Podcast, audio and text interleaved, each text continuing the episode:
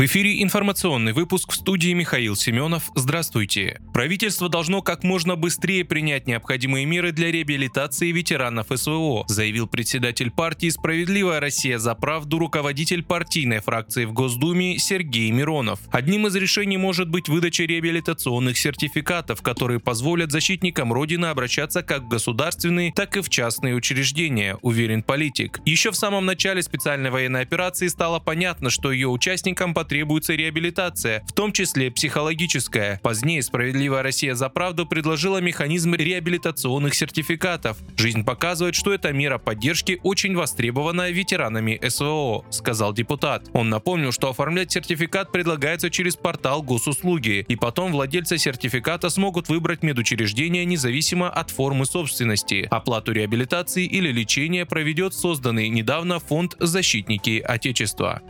По словам обозревателя Пола Уизерса из Daily Express, визит президента России Владимира Путина в Китай причинил значительный ущерб США. В статье отмечается, что совместными усилиями Владимир Путин и Си Цзиньпинь пытаются изменить глобальное балансирование сил, что ставит США под угрозу потери статуса мирового гегемона. Обозреватель также цитирует британского эксперта Эндрю Сандерса, который отмечает, что поездка президента России в Китай создает значительные проблемы для Америки. Сандерс предупреждает о возможных негативных последствиях для США в результате укрепления отношений между Россией и Китаем. Ранее издание South China Morning Post отмечало, что все больше стран проявляют недовольство навязываемым Западом миропорядком.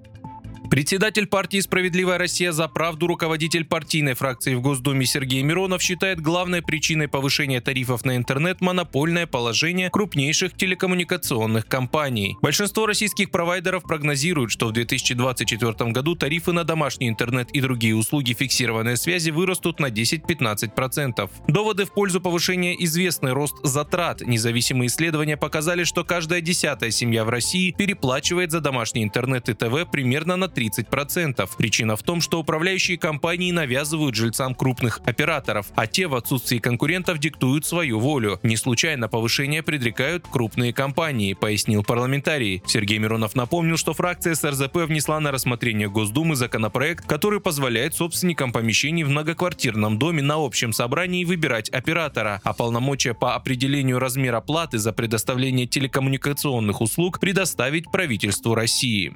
Кабинет министров Шри-Ланки одобрил выдачу бесплатных виз для туристов из России и ряда других стран. Об этом сообщил глава МИД страны Али Сабри. Кабинет министров одобряет выдачу бесплатных виз для Индии, Китая, России, Малайзии, Японии, Индонезии и Таиланда с немедленным вступлением в силу, написал он. Отмечается, что пока это пилотный проект со сроком до 31 марта. Вы слушали информационный выпуск. Оставайтесь на справедливом радио.